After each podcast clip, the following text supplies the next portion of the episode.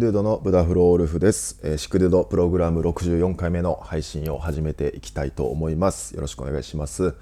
えー、今日はですね、えー、今回の配信は東京から収録しております。ちょっといつもとマイクが違うので若干聞きにくい部分があるかもしれないんですけれどもお願いします。はい、えー、もう64回目か、うん、100回目が近づいてきてますね、うん、100回記念はさすがにあの Spotify に来た100回記念はさすがになんかまた大きめの企画やりたいですね。はい。まだちょっとお楽しみにお願いします。はい。で今日の話なんですけどあのほんま昨日、えー、あったスーパーブレイクあの2日目の日曜日の方だけ見に行かしてもらったんですけどまあ、その話やったりとか、まあ、あとはあの先々週ちょっと配信というかポッドキャストで触れててであの S、インスタグラムとかでちょっと始めてみた質問箱お便りのコーナー質問箱のコーナーやっていきますはい、あとはあの前回からちょっとずつ話したりとか、えー、 Office by Sick Dude のノートの方にも書いてちょっとだけ書いてた最近 Sick Dude で新しく関わってるお仕事の話をついにしていきたいと思いますはい、えーと、 Sick Dude Program は、えー、 Sick Dude が運営している、えー、ポッドキャストブレイキンの話だったりとかまあ時事ネタまあ、世間のことをいろいろ話していくポッドキャストです。えー、それと合わせて、えー、ノート、ブログプラットフォームのノートの方で、えー、 The Office by Sick Dude という、えー、ノート書いてます。でノートの方はあの10月までは月額制の1000円のえー、 Office by Sick Dude っていうマガジンを運営してて、まあ、最後の月までそうですね670人ぐらいの人がなんか入れ替わり立ち替わりで約1年間見ていただきましてありがとうございましたあの11月からは基本的にもうその月額1000円であの見ていただいてたマガジンっていうのを廃止してで基本的にもう記事全部無料にしていこうかなと思ってますんであのこれまで購読していただいてた方もね、まあ、ちょっと1000円払うん高いか高いし、まあ、そこまでも興味のないしって言ってた人も、まあ、無料なんでまたこの機会読んでいただけたらなと思います。で過去の記事自体はちょっと有料のままなんですけど買ってくれた人がいるんでこれから書く記事は、え、基本的に無料やったりとか、まあ、ちょっとクリティカルな内容に触れるところはあの、まあ、有料の記事で書いていこうと思いますんでお願いします。はいじゃあ今日の話なんですけどあのスーパーブレイクね行ってきましたあの前の配信で話してた通り僕しばらくはというかちょっとそのいつまでか分かんないですけど1ヶ月に1回か2回とか、まあ、東京に来る機会が今のところはあるので、まあ、その仕事のことを中心に、まあ、b ボーイたちともたくさん会ったりとか、まあ、ストリートの界隈の人いろいろ会ったりとかしてやってるんですけどまあ、その中で昨日はちょっと今回今月来るタイミングはスーパーブレイクに合わせようかなということでスーパーブレイクおととい土曜日ですね来て日曜の方見に行かせてもらったんですけどあの僕前半はあの外のパブリックビューイングの外去年シックデュードがやらせてもらったやつですね。パブリックビューイングのあの司会させてもらったやつ。それを前半見させてもらってたんですけどまあ、でもなんか去年そんな気せえへんかったんですけどやっぱちょっと寒かったっすね。寒かったからあのエリさんとゆいさんも寒い中ご苦労様でしたっていう感じですね、うん、おもろかった。やっぱああいう解説みたいなやつってあのいろんな人できた方がいいって僕よ言うてるんですけどそれほんまそうであのエリさんとかやっぱうまいしやっぱ実際僕とかと違うのはああいう大きい戦いに出続けてるとかねそういうところでまた使ったり選んだりする言葉も違うかったりするでしょうからあのすごい良かったと思います。はい。まあ、良かったと思いますって誰が言ってんねんって感じですけど、はい。でまあ、その後半というかちょっと決勝前に出ちゃったんですけどあの会場を。で後半だけベストクルーバトルのベスト4とかかなだけ中で見させてもらったんですけど。まあでもおもろかったですね。まあでもなんか正直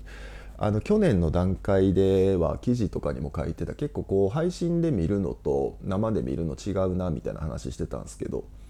去年は全然分からんかったけど1年もこの状況続いてみたら割とあれっすね。あんまりそこの違いってなくなってくるっすね。あの BC1 の時でも話してたように。やっぱブレイキンの関係ってなってくるとあの FE ワークスとかそのブレイキンのことをよう分かってる人らがその技術系でやってくれてはったりするんで、まあ、そういうところも含めてなんかすごい生でまあ生で見た方がいいですけどでも生で見るならやっぱお客さんいっぱいおるとこっていうのが条件としてあるかなっていうのは思いましたね。でもなんかやっぱスーパーブレイクだけあってめっちゃレベル高いっていうかもう正直分からんところまでレベル高くなってるっていうかちょっとそこまでは僕も何とも言及できないですけどねでも面白かったですね。はい、でまあなんかあのそういう昨日そのスーパーブレイクで見てて、まあ、いろんな話をいろんな人としたんですけどあの結構印象的やったなっていうか確かにみたいな出来事話があって、まあ、それはちょっと音楽の話なんですけどあの僕昨日見てたあんまちゃんと見てなかったんですけどでも結構わーっと見た中で面白かったのがその8ロックス後世8ロックスとデッドストックのバトルベスト4かななんかめっちゃおもろかったんですよ僕見てて。なんかあの8ロックスの人らってなんかやっぱこう初めて8ロックス僕生で見たんですけどあのああいう本域の D リーグみたいなもうガチのプロのやつとかもう何十何本ショー作らなあかんみたいな、まあ、ハードコア形式じゃないですかダンスをするっていうかプロのダンサーっていう文脈で見ても。だからそういうところでの地形みたいなのはやっぱすごかったですね。それはもうなんか圧倒的だったと思うんですねエイトロックスが。地形っていうか何て言うかな。そのああいう大きい舞台ですごいパフォーマンスをし慣れてるというか。そこは正直ちょっと他のクルーとは違うなんかすげえなっていう感じは迫力はありましたね。うん、なんかこうすごいブレイキンを見たっていう感じでちょっと見てて気持ちよくなっちゃいましたねエイトロックスは、うん、あとはまあデッドストックっすね。デッドストックマジかっこよかったっすね。みんな。デッドストックめっちゃかっこよくてあのー、なんかねルーティーンがやっぱすごいっすねデッドストックは。なんかもう結構デッドストックが最初にこうチームとしてできてで最初の方は結構関西とかにもバトルで来てくれてたんですよデッドストック。でそういう時とかにあのから思ってたけどでも改めてめっちゃすごいなって思ったのはやっぱルーティンですね、うん、個人も全員かっこいいんですけどでもやっぱルーティンがすごくてデッドストックは。あのああいうこう音で遊ぶとかっていうよりも音とかカウントで遊んでっていうルーティンっていうよりもこうすごいバトルをすごい分かってる人じゃないと作られへんルーティンというか。ああいぐらいなんか生もんっぽいルーティンを前提として用意してできるのってめっちゃすごいなって僕は結構そこにがっつり感動しましたね。すごかった。もともとずっとデッドストックはルーティンすごいし今までやってきたルーティンを僕が見たことなかっただけでやってたのかもしれないですけど。でもかっこよかったですねデッドストックは、うん、でまあやっぱベスト8から始まったんかな。でもうそういう音楽とかのアプローチみたいなやつって、まあ、デッドストックが圧倒的やったと思うし。でもやっぱり優勝するのはああいうちゃんとチームとしてあの懐が深いというか成立してるグッドフットとかになるんかなっていう感じですね。ちょっと決勝見れなかったんでどんな感じやったのか知らないですけど。でもおめでとうっていう感じですね。グッドフットのみんなも。ね。はい。であのなんかその音楽の話みたいなやつなんですけどその音楽って今ああいう大きいバトルって配信やったりとかなんかいろんななんかまあ利害関係ですよね。だからそういう関係があるからその音楽を自由に使われへんっていうのはまああのこのシックリュード聞いてる人はもう大体分かってるようなことやと思うんですけどなんかあるんですよね。そのバトルでかけてそれを配信に載せたりとか、まあ、映像の作品として販売したりするならあの権利関係クリアせなあかんという、まあ、僕もちょっと詳しくないんで分かんないんですけどでもなんかそういうのがあるんですよね。であのそういう中でやっぱそのブレイキン界隈の人たちってそのそういうところの行動というか、まあ、できひんねやったらできるようにする方法を考えようっていう力がすごいからなんかオリジナルの美曲やったりとか、まあ、何年か前からですね。多分あの一世が優勝した名古屋の BC1 のワールドファイナルとかの時期ぐらいちゃうかな。あんぐらいの時期から結構その界隈の中の人というかイベントをやったりとかシーンで何かやったりっていう人たちはそれぐらいからちょっと気を使い出したところかなっていうのがあって、まあ、それが何年も今続いてる状態なんですけどでああいうまあ大きいバトルでかかるあの b ボーイブレイクスっていうかああいう曲って、まあ、基本やっぱオリジナルのビートやから歌もんとかは結構難しくて、まあ、まあちょっと語弊を恐れずに言うとすごいシンプルな単調なビート多いんですよねやっぱ。そこに間にスクラッチが入ってっていう、まあ、ある程度もうあの今んとこの最適解みたいなのが出てる状態みたいな感じなんですよね音楽が。で僕の考えでは、まあ、なんかみんなそこをもうちょっと諦めてたりとかそのなんかアパッチとかで踊りたいとかね。そういうあの、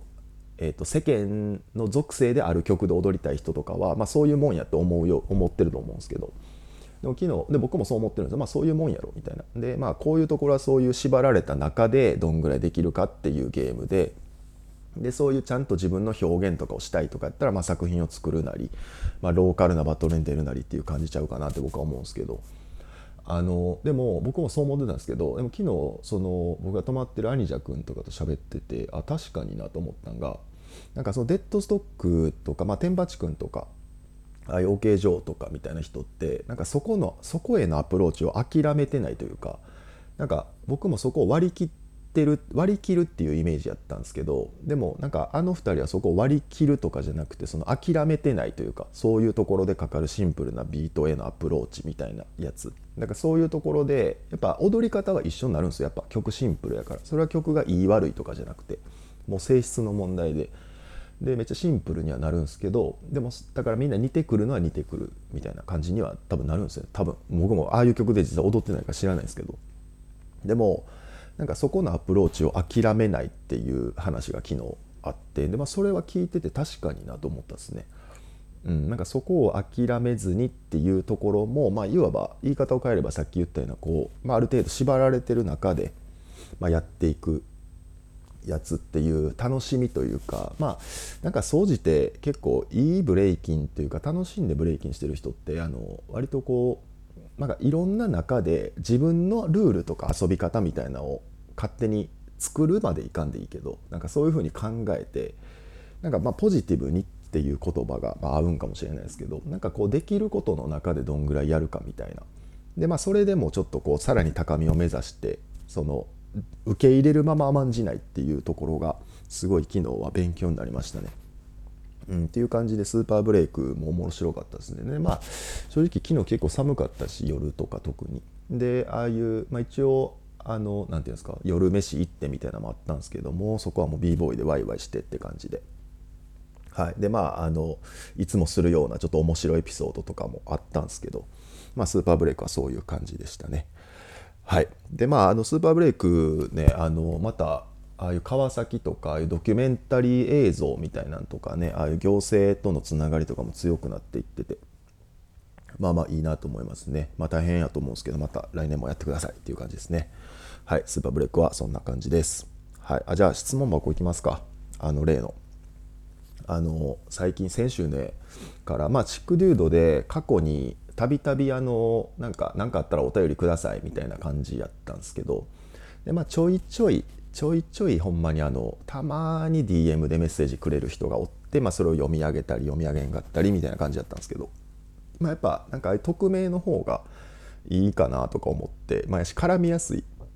なっていうのがあったんであの質問箱っていうやつをね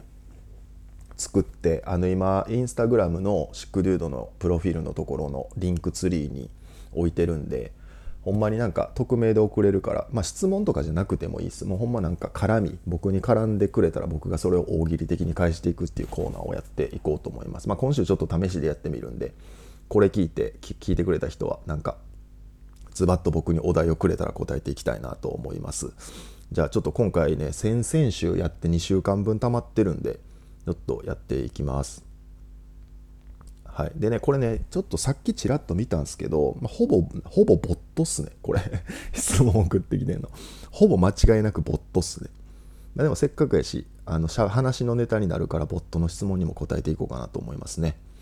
はい。じゃあ1個目の質問、えー、ユータワールドとはその後どういう関係ですか？イエー 一発目に来た質問これね。まあ確かにあの気になるよなとか思うんすけどでもあの全然先々週ぐらい2人で飲みに行ったっすよ。飯行ったっすよ。全然普通普通。やしあの大阪の人とかは別に2人でおるんとかをえっ、と何やろな。サンシャインジャムとか8月とか9月にあったとか BC1 とかで別に見かけてるはずやから。なんか実際僕とか雄太と会ってる人は別にそんな何も気使ってないんですけどでも意外やっぱでもよう考えたらそうやなと思ってそのシックデュードでしか僕と会ってない人とかもまあおるでしょうから。もしかしたら。そういう人らはちょっとなんかあのあこってとかってそういうのってやっぱ気になるじゃないですか人間やから。でねこの質問を送ってくれてます。まあこれは没頭じゃないかな。ね。まあでも全然普通ですね。あの普通なんかこの間飯行っった時も普通に近況報告して今こういうことしてるこういうことしてるって話して、まあ、お互い頑張ろうぜみたいな感じなんで。まあまあ別に全然何もないですよ。まあ、それああいうだから雄太が辞めた時の回を配信したみたいなのがあったからでもまあもう本人僕も雄太もそんなこともあんまりああ確かにそんなことあったなみたいな感じなんではいっていう感じですね。であの昨日それでまあそれで言うとあの昨日そのスーパーブレイクの打ち上げの時に面白かったのがあのガンスモークブレイカーズのヨッシュがで僕ヨッシュ仲っていうか僕がヨッシュ好きなんですよでヨッシュと喋っててでそこをその日ジャッジしてたバビロンが僕の横を通ったんですよね。でまあバビロンといえば僕も昔長くめっちゃ一緒に踊っててっていうまあそういう存在なんですけどあのバビロンがこう僕の横を通っていった時に、まあ、別にその声かけることもないから別にバビロンが普通に横を通りすがっていったんですよね。したらなんかあのヨッシュが「あのブッダ君あれなんですか?」みたいな「バビさんとかもう全然普通なんですか?」みたいな感じなんで「いやごっちゃなってるよ」っつっていろんなやつと。いろんなんとごっちゃなって全然全然僕今はバビロン何もないよみたいな。い「やし雄太も何もないよなんやったら」みたいな感じで。ちょっといろいろごっちゃなってるみたいなっておもろかったですね。はい。じゃあ雄太とはその後どういう関係ですか、えー、普通です。いえ次。えー、あでもこっから先はもうほぼボットっぽいですね。ではまあ一応答えていきましょう、えー、次の質問、え、通話中電話中かな？先に寝られたら電話が切れるまで待ちますか？待ちません。待つやつおらんやろこんな。なんで先に寝てなんで先に寝たのに電話切れるんっていう勝手に切ってるやんそれ。寝ながらでも。はい。まあ切らない、えー、切り先に寝られたら電話が切れるまで待ちますか？えー、切ります、えー、初恋の、え、次の質問。初恋の人を今でも思い出しますか？思い出しません、え友達少ないのって悪いことですか、え少なくて浅かったらあんま良くないですね。深い方が少なくても深かったら OK です、え広くて浅いよりはいいと思います、えお次の質問、え大人げない大人ってどう思いますか？まあいますよね。でも b ボーイなんか 全員そうっすよ。大人げないですよ。ほぼ全員。大人げないですよみんな。うん、まあ大人げない大人か。どういうことなんやろな。でもなんか大人げないって食らったやつが言うことじゃないですからね。その大人げない大人と同じぐらいの立場の人が言うやつであって立場が上の人に対して大人げないとかっていうことじゃ僕はまあないと思いますね。まあでも大人げない人はいるんですけど大人げないって何やろな。なんかその譲ったりせえへんってことかな。何かを。うん、まあちょっと直接話してください。どうせボットやし、はい、最近いいことあえ次の質問。最近いいことありましたか、えー、ありました。いいことだらけっすよ、うん、今年はまあいいこと多かったですね。まあなんかその結果ね。そのいろいろ今年まあシックデューでやりだし一番いろいろあった年やけどまあでも全部いいことやったなと思いますね。最近あったいいことか。うん最近あったいいことは ちょっとありすぎて 言えないですね。はい、次の質問いきます。はい、じゃあ今までで一番やらかしたわってことを教えてください。まあ、一番やら、一番やらかしたことを何やろな。なんやろでもそんな別にめちゃくちゃでかいやらかしって僕ないかもしれないです。まあ分からん。それはちょっとやらかされた人に聞いてみな分かんないですけど、ちょっとあったら教えてください。まあ、ただ、あの、一番かどうか分かんないですけど、あの今年の夏からまあ今ぐらいの秋冬前ぐらいにかけてあの夏場になんか昼間にこうそういう街の人と遊ぶ機会があってでそれがイベントやったんですけど遊んでてでそこにコッシーローマ持ったんですよ。噂のコッシー改造計画中の。コッシャン持って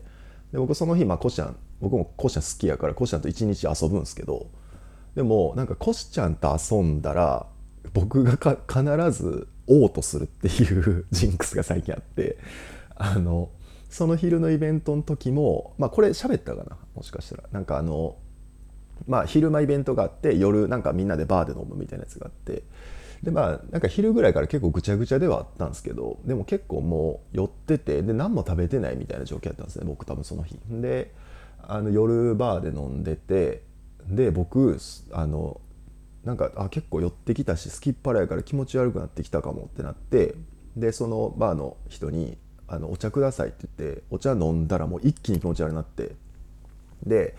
やばいやばいちょっと僕ちょっと気持ち悪いっすわ」っつって「ちょっと一回外出ます」って言って出たらもうバーンって倒れて手に持ってたウーロン茶のコップで頭自分の頭をかち割ってみたいな。単行部できてみたいなことがあって。でまあその時も最終的にもうバーンって気失って倒れてもうて。でそれをコシちゃんが助けてくれたっていうことがありましたね。それはやらかしですね。でそれから12ヶ月経ってで最近コシちゃんがその前言ってたコシ改造計画にちょっと僕も参加させてくださいって言って、まあ、と言いつつのただ一緒に練習するだけっていうやつをやったんですけどその時もなんか最後そのコシちゃんがちょっと5ラウンドぐらいしようよみたいな感じになってでまあ僕全然ちゃんとまともに練習してなかったんで、まあ、僕なりに体力ないながらに頑張って5ムーブ踊ったんです。気付いたら5回踊りやっててであ疲れたって横になったら10分ぐらい起き上がられへんくてでその間になんかスタジオでわーってなんか冷や汗かいてきてであかんかんこれ気持ち悪いやつやってなってでその間コシちゃんも平気で片付けててあやばいっすコシちゃんこれちょっと気持ち悪いかもしれんっすってまたなって でまたそのスタジオバーと同じ時のシチュエーションででちょちょとりあえず外出ますって言ってスタジオの外出た瞬間にバーンってまたしゃがみ込んでもって。でまたそのままあのたまたまあったコンビニの袋にあの戻すというね事件が前ありましたですね。だからなんかあの僕の僕のというかなんかその辺にある負のオーラみたいなやつを常に僕かコシちゃんがあの吸収してる説あるっすよね。あのコシちゃんもちょいちょいもうなんしばらく見てないけど結構寄って潰れることとかあったしで僕もそれの「コシちゃん仮ばっか作ってすいません」とか言ってたけどよう考えたらもうその仮返してモデルだけやがない言って。まあみたいな、まあ、最近やらかしたことっていうのはコシちゃんと会うとあの戻してしまうという。はいそれですね。はいじゃあ次の質問いきます、えー、自分の長所が見つからないんですけどどうしたらいいですか？自分の長所ね分かんないですよね。でも本いっぱい読んだらいいと思うんですよ。なんかあの本読んでまあそれが長所かどうか分かんないですけどあの本をたくさん例えば別に頻繁に読まんでいいけどなんかある時期めっちゃ本読むとかでもいいと思うんですけど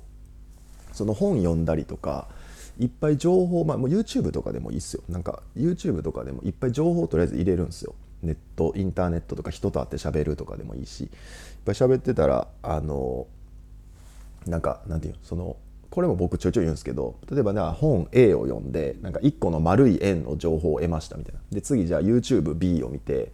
その B という丸い情報を得ましたみたいな。ってなった時にその A と B の丸い円が重なるとこみたいなのがあるんですね。それはもう C だろうが D だろうが E だろうが一緒でなんかいろんな円自分の中で情報っていう円があったとしてもそのそれが重なるとこってあるんですよ。なんかそのカラーパスみたいな色でかぶさって色変わるみたいなやつあるじゃないですか丸のところがでそこのちっちゃくできたあのラグビーボール型というか楕円形みたいなやつが自分がなんかやりたいことやったりとか自分がなんかすげえ時間をかけて挑戦することやったりするんかなって僕はちょっと思ってるところがあってでそれを伸ばしていけるってことはそれがまあ自分の長所なんちゃうかなと僕は思いますね。はい。まあ、ボットに真剣に答え。これ、まあ、ボットちゃうかったら申し訳ないけど。まあ、ボットですね。はい。まあ、そんな感じです。えー、Wi-Fi ってどう選んでますか？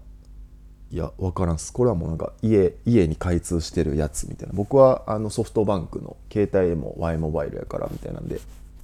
ソフトバンクのネット使ってますけど、これね、これ Wi-Fi ってどう選んでますってボットやとしても質問箱でせん方がよくないか？そんなやつはインターネットで何もできんぞどうせ。はい、えー、次の質問。イライラしてどうしようもない時はどうしてますか？これねたまにありますよね。もうイライラしてどうしようもない時、うん、しかも僕結構あのなんか嫌なことあった時ってその時あんま気にならないんですけど帰って布団入って寝る時とかにあれななんやねんあれってなっちゃうタイプなんですよ。で、まあ、次の日だったら別にムカつけない。忘れてるまでは言わんきかんけどムカついてないです次の日には。まあまあって感じなんですね。でもイライラしてどうしようもない時はもう外出ますね。僕はもうイライラしてたらもう外出て、まあ、自転車こいだり散歩したりとかしますね。だからまあできるだけイライラしないでくださいっていう感じですね。はい。じゃあ次の質問。年上の人でためになることを教えてくれる人周りに誰かいます。もうこれは全員そうです。もうこれはしかもボットやし。もう もう全員そう。もう年これはもう年上だろうが年下だろうが関係ないですね。別に基本みんなと喋ってたためになること多いし。うん、そういうスタンスでおらなもうシックデードなんてやってられないです。はいじゃあ次の質問。これもボットかな。今までの友達にしてもらって嬉しかったことはどんなことですか？あまあでもうんまあ、友達でおるっていうこと自体が良くないですか？もうそれで。してもらうとかじゃないんじゃないですかねそこは。はいじゃあ次の質問。いきます、えー、喧嘩した時の仲直りのコツありますか？これは友達とかかな？彼女とか彼氏とかですかね、うん、まあうちはまあ奥さんいるんですけど、まあ喧嘩した時はもう僕逃げ出しますね基本。基本もさっきのイライラした時じゃないですけどもう基本もう煮詰まったら逃げ出します。で次のまあそれがちょっとめちゃくちゃ真剣な話とかやったら次の日に持ち越して話したりとかしますけど。別にコツとかないです。もうあの もうお互い歩み寄るしかないですこれは。はい、はい、じゃあ次の質問。住みたい家の条件は？住みたい家の条件とかは別にないですけどでもなんかそうやな。でも住みたいだけで言うとうんまあ理想っすよね。まあ自分の部屋欲しいぐらいかな。なんかわーって声出して喋ったりとかすること多いし、まあ、今は基本家にいることが多いんで、うん、自分の部屋あったらいいっすね。うん。はい、えー、次はうわこいつには勝てねえと思ったことってありますか？もうそれだらけですよ。っていうかあるやろ？全員。もうこれそれまあだからそれを誰か言えってことやな。だからスーパーブレイクとかでいうあでもまあ康介さんかな。もうこの人には多分勝たれへんっていうのはあの福岡のレジェンド康介さんですね。あの金属バットにレクター博士 って言われてた康介さんですね。はい。多分勝てないです康介さんは。あのどど何をどうやっても勝てないです多分康介さんは。はい。じゃあ次の質問。これもボットっすね。片思いってどうしたら両思いになれますかね。まあ、連絡取ってデート行くなりした方がいいんじゃないでしょうか。だからこの質問箱って何なん？このなんか子供向けのサービスなんか？これは。まあいいや。まあ、あの、頑張って照れながらアピールしてください。はい。じゃあ次の質問。初デートどこ行って何した？えっと、僕奥さんは初デートは、えっと、焼肉っすね。焼肉食いに行った。うん。はい。ご飯です。はい、じゃあ辛くなったら頼り次の質問辛くなったら頼りたいっていう人っていますか？あまあいますよそれはもううんっていうかみんなそうじゃないですか別にそこでこうなんかあんま友達とか先輩とか後輩みたいなの優劣あんまないっすね。なんかこういう世界で生きてる人ってあんまないんちゃうかなそういうの、うん、なんやったら別に誰でも頼れるというかその内容にもよるけど別に全員頼れます僕は信用してます。はい。じゃあ次の質問。恋人にきっぱり嫌なところは嫌って直接言った方がいいのでしょうか？まああるなら言った方がいいんじゃないですか。ないのが一番ですよね。はい。じゃああこれ最後。の質問。相棒って思える人って身近にいますか、えー、相棒か。相棒って何やろ？そうですね。いないっすね。相棒。このシックデュードをやる上に置いてってことですよね。あまあでも iPhone ちゃいますか？みんなの今の相棒は。iPhone 愛だけに。いえはい。じゃあ質問箱を今回の質問箱はこんぐらいですね。はい。まあちょっとボットばっかなんであのなんかこういうブレイキンのこれどう思いますかみたいな、まあ、今回はなんかそのユータとはその後どうですかみたいなやつやったんですけど。なんかこうちょっと面白みたいなやつでも全然いいんでなんかお題出してくれたら僕が答えていきます。はい。でこの質問箱に関してはあのインスタグラムのシックデュードのプロフィールの方に置いてますんであのアカウントとか作らんでもできるっぽいんで、まあ、サクッとなんかあのギャグ送ってくれたら僕が答えますよと。まあこれはもう誰でもいいです。はい。という感じですね。はい質問箱以上です。はい。そう。でまあ最後ねあの、まあ、今回ちょっとその東京に来てるとかっていうのでシクデュードで新しい取り組みやったりとか仕事をさせてもらってるんですけどで、まあ、それがちょっとリリースがもう近くなってきたんでその話をしていこうかなと思うんですけどあの今シックデュードの方であの東京のあのあのウェブっていうか IT の関連の会社のさんがやってるギャラリーミーというサービスがあって、まあ、2つあるんですよ。ギャラリーミーっていうアプリ系アプリ、まあえー、と iPhone と Android ね。とあとは、えー、ギャラリーミーマーケットっていうサービスが2つあるんです、まあ、まず前提としてアプリとサービスが2つありますよっていうやつなんですよね。でまあ何ができるかっていうとそのギャラリーミーの方はあの、えー、と動画の管理のアプリですね。あのまあ、海外とかであのネットとか SNS とかから画像をあの自分のフォルダを作ってどんどん保存してファッションとか、まあ、料理とかそういうので使ったりするようなやつ、まあ、ああいうのの、まあ、動画でするようなっていうイメージで持ってもらえたらいいなと思うんですけど、まあ、そのギャラリーミーっていうアプリは、まあ、動画の管理のアプリですね、まあ、自分だけの例えばじゃあ、えー、ブッダのトップロックの練習みたいな場所を自分のアカウントの中でスペースっていうのを作るんですね。でそこにこう自分の動画をボン上げていったりとかまたスクショやったりとか、まあ、インスタグラムの動画の URL コピってギャラリーミーを開くとその動画が自分のその作成した動画スペースのところに入るとかっていう、まあ、動画管理のアプリですね。うん、であともう一つそのギャラリーミマーケットっていうのに関してはあの、えっと、そういう例えば、まあ、そういうのを使っててほしいっていうのが、まあ、どっちかっていうとそういうこれから話すんですけどクリエイターというか、まあ、ストリートのカルチャーとかにすごい傾倒してる人とかに使ってほしいっていうので、まあ、シックデュードにあの相談してくれはったんですけど。はい、でまああのそれのギャラリーミーマーケットっていうのに関しては例えばじゃあ今みんなあの動画作ったりとか作品作ったりとかしたいしたかったりとか、まあ、してたりとかすると思うんですけどで、まあ、そういう作品をあの売ったり買ったりしましょうっていうあのプラットフォームなんですよね。で最近ちょっとあの流行りの、まあ、この話を人にするとあこれみたいな感じとかって結構言われるので近いのはあの NFT みたいなね。ああいうのが結構近かったりする。あの今のところ仕組み上そういうブロックチェーンがみたいなことじゃないんですけどでもそういう概念というかあの考え方自体は NFT に近いっていうものみたいなんでまあ、そういうイメージ。あので今のところはその動画を自分で作ってでそれを出品してで売れるっていう。でそれをあの買い手の人はもう世界中どっからでもあの買えるっていうやつなんですよね。でまあ、今って動画ってあの、まあ、SNS とか YouTube とかで基本こう無料で流すっていうのが前提で。で僕もそれはめっちゃいいと思うんですよ。そういうのであのシックデューのポッドキャストも無料やし、まあ、そこからいろいろこういろんな人に知ってもらえてっていうところに関してめっちゃいいんですけど。ただまあやっぱあのそういうストリートの界隈の人とかがあのどうしてもやっぱりその稼ぎきれてないなっていうあの全体的に稼ぎきれてる人もおるけどでもやっぱりその椅子が少なかったりとかあんまりそこがなんかカルチャーと言いつつの民主的じゃないなっていうところが考えとしてあるサービスで。でそういう人たちに使ってもらえるようにっていうのでもう手軽に自分でも iPhone とか何でもいいですけどまあ、作った動画を出品してそれを自分で値段とか、まあ、個数とかも決めれるんですよ。無制限にもできるし何個限定とかでやってもいいなっていうのがあって。で、まあ、そのギャラリーミーマーケットっていうサービスがあのもう間もなく開始されますと。でシックデュードの方ではあのそのギャラリーミーとギャラリーミーマーケットこのアプリとサービス2つのあの例えばそのブランドやったりとかそのサービスとかアプリがやりたいこととか、まあ、そういう思想みたいなものをまあ、ちょっとビジュアル化していくというかあのそういうところで、まあ、ブランドの世界観を作っていくっていうところでシックデュードが一緒に入らせてもらってるっていうあのものなんですよね。でこれが結構あのシックデュード的にも課題としてたところとリンクするところがあってそれでこうやらせてくださいっていう感じになったんですけどあのねなんかねやっぱこうストリートの人っていうのはあのこういう自分たちの活動をデジタル化するっていうところにすごく抵抗があってだけど SNS とかは何あの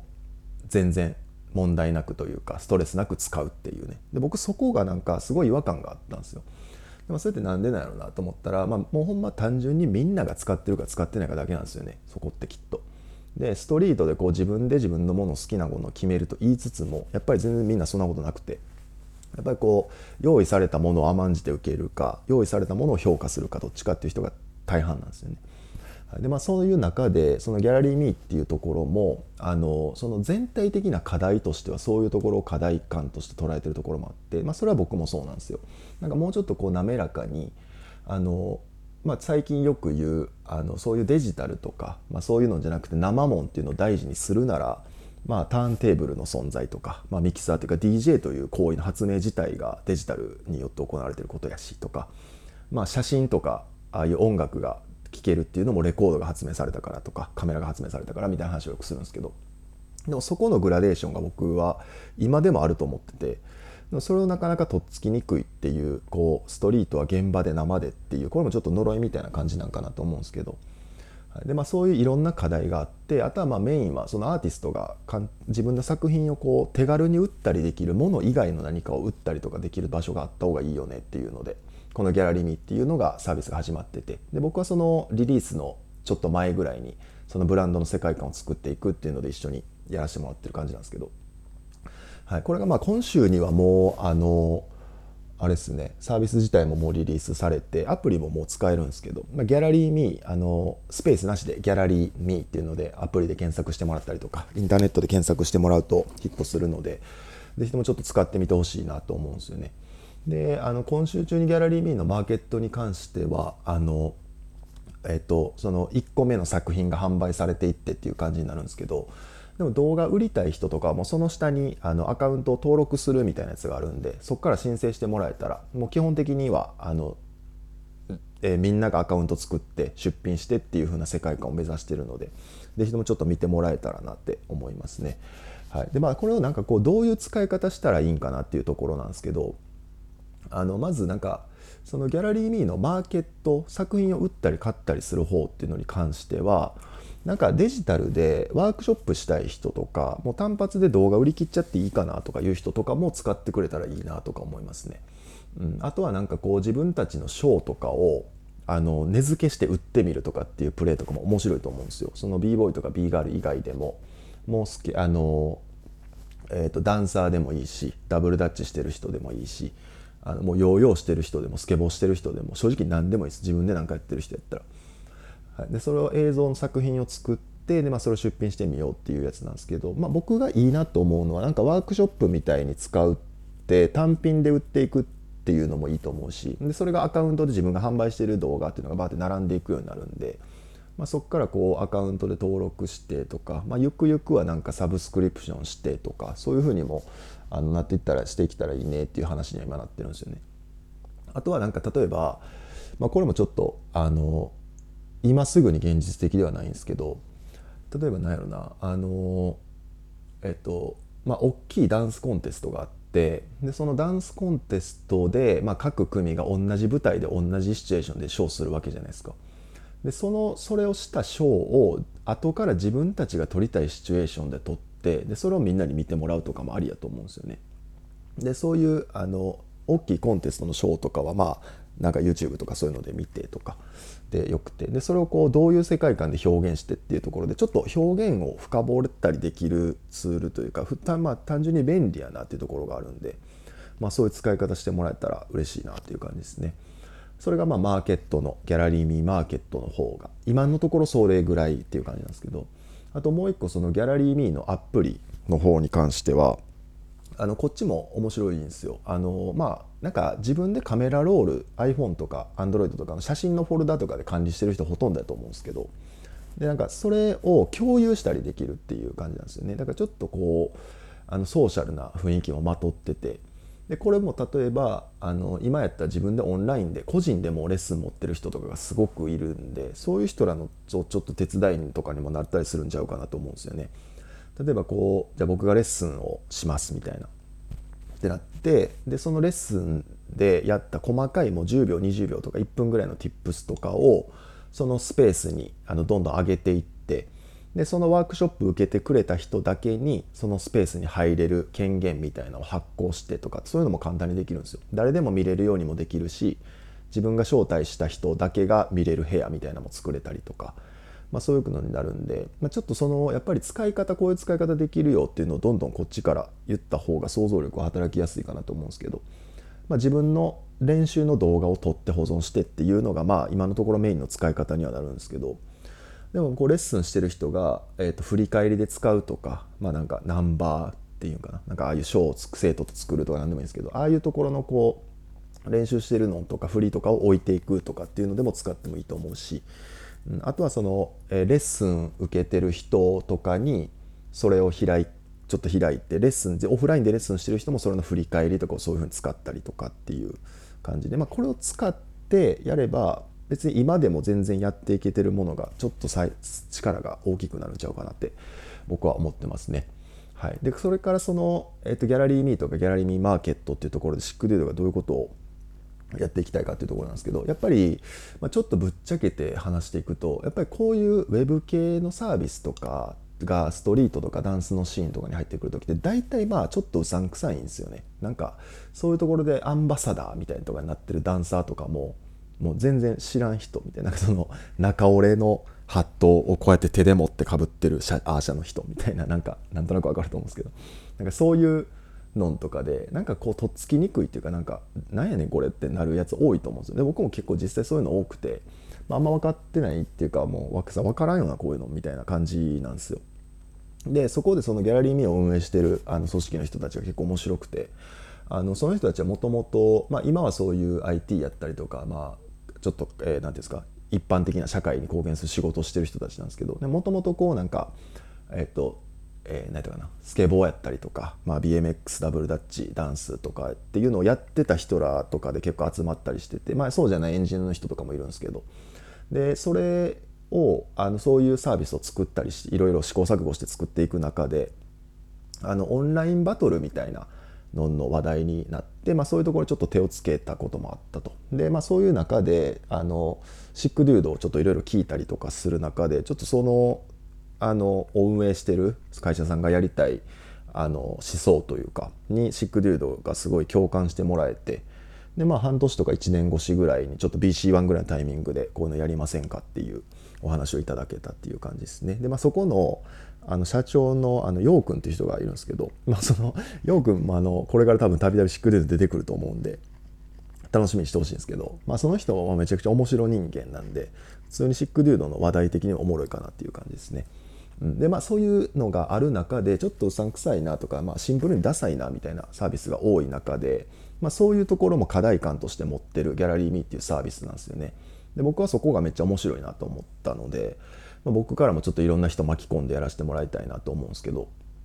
はい、でまだほんまにこのサービス自体があのリリースされたばっかりででここからちょっとこういろいろ試しながらやっていくっていう感じになるんですけど、まあ、多分一番面白いのはあのこのシックデュードを聞いたりしたりとか僕そのオフィスバイシックデュードとかを読んだりしながらそのサービスに機能が増えていったりとかデザインが変わっていったりとか、まあ、どなんかとコラボしたりとか、まあ、イベントやったりしたり協賛したりすることももしかしたらあるかもしれないっていうところでなんか今のこのまっさらなリリースされたばっかりの状態のところからこうどういうふうにいろんな羽がついていくんかっていうところをあのシックデュードを聞いてくれてる人はちょっと面白がって見てくれたらいいなと思いますね。うん、であとはやっぱりこういうところとあのストリートの人をつなぐ窓口になるような人っていうのがやっぱり結構需要あるっぽいんで、まあ、そういうところももう友達みたいなところから手伝っていきながらいろいろやっていきたいなと思うんですけど。そう。だからここはやっぱりねシックデュードでも大きい課題なんですよ。そういうあのなんか便利なものって大体ダサいんですよね今の時代って。だからそういうのをこういかにこうこうカルチャーと溶け合わせるようなっていうかほんまにターンテーブルとミキサーとかが発明されてすごい良くなったよねみたいな。とかカメラが発明されてすごい良くなったよねとか。なんかそれぐらいのこう発明というかすごいことを目指してちょっとその、えー、とストリートの活動の一部でもデジタル化できてでそれがさらにこうオフラインでの活動の源となるようにっていうサービスをちょっとみんなで始めていってそれをシックデュードでお手伝いさせていただくっていう流れになるんでまあ、ちょっと来日年とかそういうの見てもらえたら嬉しいですね。はい、でまああのもう多分これ聞いて今週とか中にはあの最初のアーティストっていうか動画とかもどんどん上がっていくと思いますし、まあ、動画作ってみたいなとかっていう人はもうその下から登録ボタンピョンと押してもらえたらいいですし。で、まあ、ギャラリーミーのマーケット以外のアプリの方に関してもあのそのダウンロードして使ってみて、まあ、こういう機能欲しいなって僕に言ってくれたりとかしたらその機能つけれるっていうのがやばいですよね。そのアプリとかのそういうのとか。だからどんどん使ってもらって僕に意見もらえたらまああのみんなで議論して精査してそういう機能とかもつけていったりとか、まあ、シクルードとしてはそういうブランドというか世界観を一緒に作っていけたらいいなと思ってるんでギャラリーミーとギャラリーミーマーケット。はい、ギャラリーミーっていうのはアプリですね。でギャラリーミーマーケットっていうのはもうウェブ上のサービスになるんであのスマホやったりとかパソコンでアクセスしてもらって動画を売ったり買ったりしてそれをダウンロードしたりとかして見るっていう仕組みになりますんで,、はい、であとマーケットの方で最後ちょっとだけ言ってこれが一番醍醐味というか面白いところなんですけどあの動画作って売るじゃないですか。でその動画を作って打った時にあのギャラリーミーの一番大きい思想としてあのそのクリエイターにちゃんと還元される仕組みを作りたいっていうのがあるんですよね。でそれも僕最初の方にじっくり話を聞いておおってなったんですけど例えばじゃあ今回動画に出演する人がいますみたいなでそれを撮影する人がいますみたいなで動画を販売するっていうことになるんであの最初にあった音楽スーパーブレイクの音楽の話みたいに何でもかんでも音楽使えるわけじゃないんですよ。あのまあ、一応権利関係があるから、まあ、そういうところもどんどんこれから課題としてクリアしていかないといけないんですけど、まあ、知り合いのビートメーカーやったりとか曲使わせてくれたりとか、まあ、ゆくゆくはなんかこうギャラリーミーの方でライブラリとかが作れたら作ってその中からもう曲何でも選べるとかになったらいいなと思うんですけどで、まあ、その動画作品を作って出演者やったりとかカメラマンとかビートメーカーみたいなのにクレジットがつけれるんですよね。でそのクレジットがついた人にその売り上げた売り上げが分配されるっていう超ナイスシステムなんですよ。だかそれをこう自分たちで動画の管理者となる、まあ、オーガナイザーみたいな人がそれを分配してとかみんなで話し合ってとかっていうふうにできるサービスが、まあ、そういうのって今までってみんなこう直でやってたじゃないですか。いくらいくらでこういうのやれへんとかで何やったら撮影とか音楽提供って結構タダやったりしないですかだからそういうところでまあいい作品を作ればちゃんと売れるというところになるんですけど、まあ、とはいえやっぱり作品と言いつつも手軽に使ってほしいっていうのがあるからなんか例えばじゃあすごく大掛かりな作品を作って1万円とか5,000円とか1万円とかで売るっていうこともできるしあの iPhone だけで作った簡単な Tips というかこの技のやり方とかステップの踏み方みたいなやつを細かい1分23分とかのやつを100円とか200円とか3400円とかで売るとかもできるという、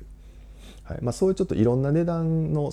値付けとかが自分の価値がどれぐらいなのかっていうのが端的に分かります。それをやると。だからあんまりこういや自分映像作られへんからみたいなとかって気負いせずにアカウント登録して作ってもらえたらなって思いますね。でまああのマーケットの方は作品の売り買いっていうところなんですけどギャラリーミーのアプリケーションの方はもう普通に練習動画の管理っていうのでやってもらってでマーケットの方で購入した動画とかもそのアプリの方に入ったりするっていうことなんで、まあ、そういうところも含めてちょっとこれからいろんなことが多分どんどん変わっていってあこれできるようになってるとかあここかっこよくなってるとかデザインいけてるとかっていうふうにどんどんどんどんこれから変わっていくっていうもうほんまにスタートラインに立った状態のサービスなのでシクレードとしても責任持ってその世界観を一緒に作っていきたいなと思いますね。はい、ということで、まあ、ギャラリーミートギャラリーミーマーケットねちょっとシックデードでも手伝って取り組んでいくんでよろしくお願いします。はい、えー、そうですね今週はそんぐらいかな。うん、そんぐらい喋ったんですけどまあねちょっと東京もう2ヶ月目にして結構慣れてきたんですけどやっぱ人と会うとおもろいですね話盛り上がるしめっちゃ疲れるけど、はいまあ、この機会をねシックデードもしっかり取っていってやっていきたいと思います。はい。ということで、えー、64回目やったかな。はい。のシクデドプログラムはここまでです。またあのノートも、えっ、と、大阪帰ったらか東京おるうちかに書いていきます。はい。お願いします。はい。という感じで、64回目のシクデドはここまでです。じゃあまた次回よろしくお願いします。質問送ってねということでよろしくお願いします。